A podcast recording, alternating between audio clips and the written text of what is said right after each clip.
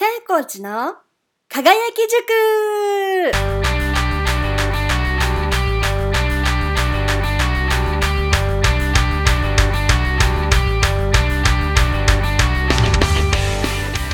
おはようございます。関係コンディショニングコーチ兼コーチ育成トレーナーの市原さやかです。今週も始まりましたさやコーチの輝き塾。第4回を迎えました。皆様のおかげで1ヶ月配信をすることができました。本当にありがとうございます。聞いてくださってるあなたのおかげです。4回放送したら結構すごいですよね。よく3日坊主で終わってしまうことってあると思うんですよ。このラジオもね始める前にいろんなラジオを配信してる人を検索したら3回で終わってる人って結構いたんですよ。あ3回4回目配信するって壁があるんだなって感じてたんですけど私壁越えました。やりました。ありがとうございます。嬉しい。本当に嬉しいです。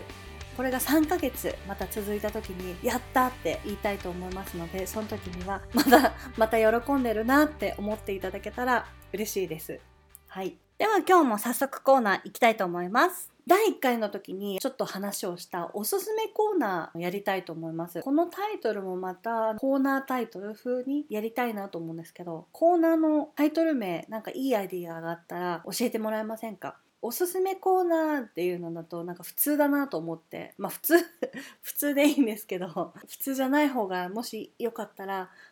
こういうのいいんじゃないっていうのをメッセージいただけると即採用します。わかんないけどあの採用しないかもしれないけどいい感じだったら採用させていただきたいと思うのでメッセージぜひくださいではあのおすすめコーナー今回じゃあしれっと始めましょうかね私があの今回おすすめしたいなと思ったのは1日の中で5分でも10分でもいいのでテレビと音楽を消してちょっと目をつぶる時間っていうのをおすすめしたいです。まあ、一般的にマインドフルネスとか瞑想とか言うんでしょうけど正直私ちゃんとしたやり方っていうのを分かんなくて我流でやってます。なのでちょっと目をつぶる時間っていう風に逃げてみたいと思います。外からのこう刺激テレビであったりあの音楽であったり目から耳からの情報ってものすごく情報量があるんです。じゃあそれに比べて自分の中の情報ってどれだけキャッチしてるかなと思うとキャッチしづらいんじゃないかなと思うんです。なので一日の中でどこかでゆっくりと私あの薄暗くするのが好きなのでテレビとか音楽聴いてちょっと薄暗い中で5分とかあのゆっくり呼吸をする。本当に最初それぐらいでいいと思うんです。ゆっくり吸って吐いてでそれを繰り返して呼吸をしているっていうところに意識を向けるっていうだけでいいかもしれないです。そのうち頭の中にいろんなことがこう浮かんでくると思うんです。でもそれも雲が流れていくようにその流れていく雲を見つめるようにあこんなことを自分は考えたんだなっていうのをこう流していく。雲を流し流れてる雲を見つめていく。なんか別にそこに対してこう思考を走らせたりしない。っていうのを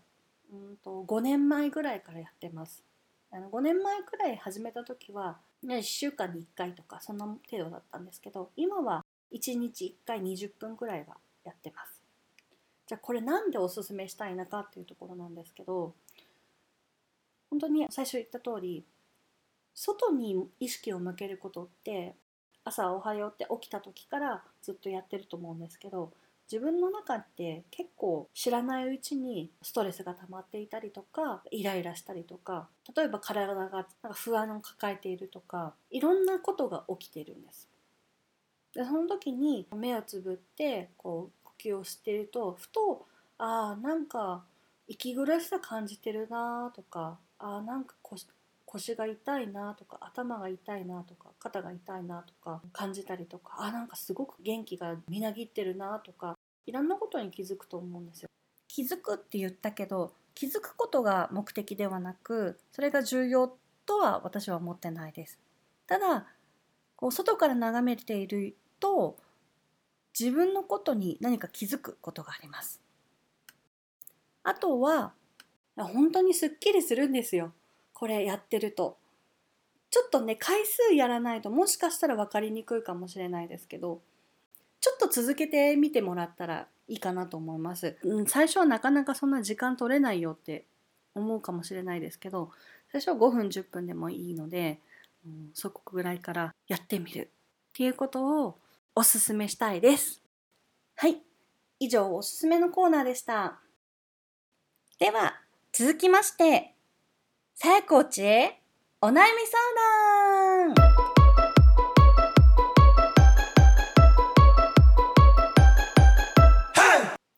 というわけで今週のお悩みなんですけど気分が落ち込んでしまいます。どうやってもモチベーションが上がりません。こういう時一体どうしたらいいでしょうか？というお悩みです。気分が落ち込んでいます。モチベーションが上がらない。はい。じゃあもうそのままでいてください。っていうのが本当の回答ですちょっとでもあまりにも乱暴なのでもうちょっとお話ししたいと思うんですけどでも本当に落ち込んでる時に無理に立て直そうとしなくて私はいいと思ってます。っていうのも人間って落ち込む時もあれば元気な時もあるしこの両方がある生き物だと思うんです。それを気分が上がってるだけの人っていないと思うんですよね。いたとしたらそれちょっとなんか危ない薬やってるんじゃないですか？でもそれぐらいどんな人であっても気分が上がる時もあれば下がる時があるってそれが自然だと思うんです。それを何かどうこうするっていうのって本当難しいと思うんですよ、ね。私も1ヶ月のうちに仕事をすごく頑張る時期もあればちょっとゆっくりしたくなる時期があります。まあ、ゆっくりしたくなるって言ったらすごい可愛い表現なんですけどやる気が起きない時ってあれあるんですよ。でそういう時でどうするかって言ったら無理やり何かをするんじゃなくてもちろん仕事はしますしあの仕事はすごい楽しいのでその時は気分は上がりますけどそれ以外の自分でコントロール聞く時間は一本記事書きたかったなと思ったとしてもゆっくりする。でもゆっくりすることに対してそれを悪いと自分の中で罰したりはしない。ゆっくりしたいと思うんだったらそういう時はする。でそれでもっと頑張りたいって思う時があったらもっとやれるぞっていう時があればそれはその時頑張ればいい。そういうふうに自分の中で何か無理やり対処するのではなく自然に身を任せるっていうのは一番いいんじゃないかなと思ってます。あと気分が落ち込んでるっていうことは何らかしらきっと何かがあるから気分が落ち込んだと思うんですよ。何にもないけど急に落ち込むってまあそういうもんあると思うんですけどおそらく相談されるってことは何かあったから落ち込んだんだと思うんですね。でその問題って何だろうっていうのをちょっと見ていただけたらいいかなと思います。落ち込み続けてるんで問題がわからないっていう場合もあるかもしれないんですよ。大切な人であったりとか身近な人からなんかいろんなこと言われて傷ついたっていう分かりやすい問題もあればささくれみたいにちょっとちっちゃいけどなんか気になっちゃうとかめくれたら痛くなっちゃうっていうものってあるんですよ。私の経験をお話しさせていただきますね。言われてすごく嫌なことがあってそれをもう自分の中で対処しようとあの根本原因を探してああこういうこと感じてたんだなっていう思って手放したそれでもなんかずっとこう気分が落ち込み続けているのでうんじゃあ一体何があったんだろうと思ってみたらもう本当にすごく些細なことなんですけど大切な友人から言われたことにちょっと引っかかってたみたいな。傷ついてるというかなんかすっごい引っかかってた。うんなんでそんな言い方するのみたいなぐらいのレベルなんですけどそれがなんか自分の中に残っててずっと尾を引いてたっていうことがありました。なので目の前の原因を対処もしてきてもずっとそれでも気分が晴れないのであればそこから遡ってみてずっと細かく細かく誰から何を言われたかっていうので探してみると意外なところに本当に自分が引っかかったっていうことがあったりするかと思います。もしそういうのに気づいたらちょっと自分の中で対処するっていうことをあのしてもらえればいいのかなと思います。気分が落ち込んでしまいます。どうしてもモチベーションが上がりません。こういう時どうしたらいいですか？ということに対してのお答えとしては無理に立て直そうとしなくてもいいと思います。ということと問題は案外別のところにあるかもしれないからちょっと注意深くあの遡って自分の心の中を見てみてください。ということです。あこういう時にあのマインドフルネスやるといいと思います。あの気分落ち込んでる時とかって。気分落ち込んでる時あの20分間ぐらいあの毎日マインドフルネスやってみると結構ストレス軽減でいいかなと思います。あのぜひおすすめです。あちょっとコーナー今日つながりがありましたね。別にわざとでもないですしコーナーにつながりなきゃいけないわけでもないかと思うんですけどいい感じでちょっとまとまったか まとまりました？いい感じでまとまりました？うん。よかった。そうあのうんって言ってくれたあなた大好きです。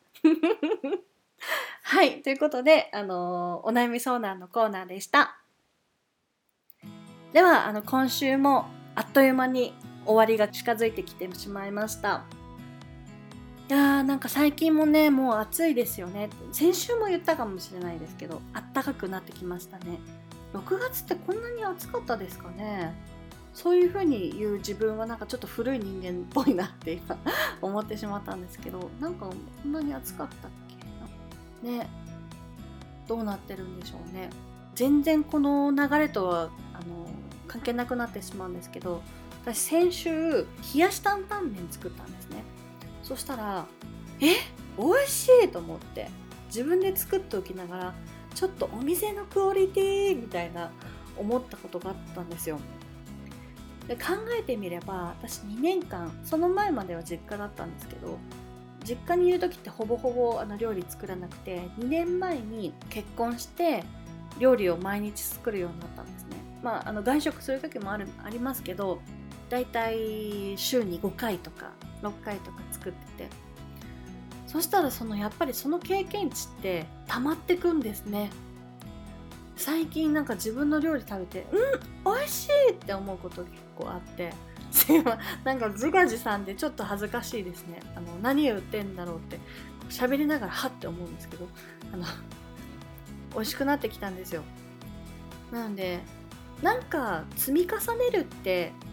大事だなってやっぱりこの料理だけじゃないですけど、積み重ねていくことってシンギュラリティっていうんですか？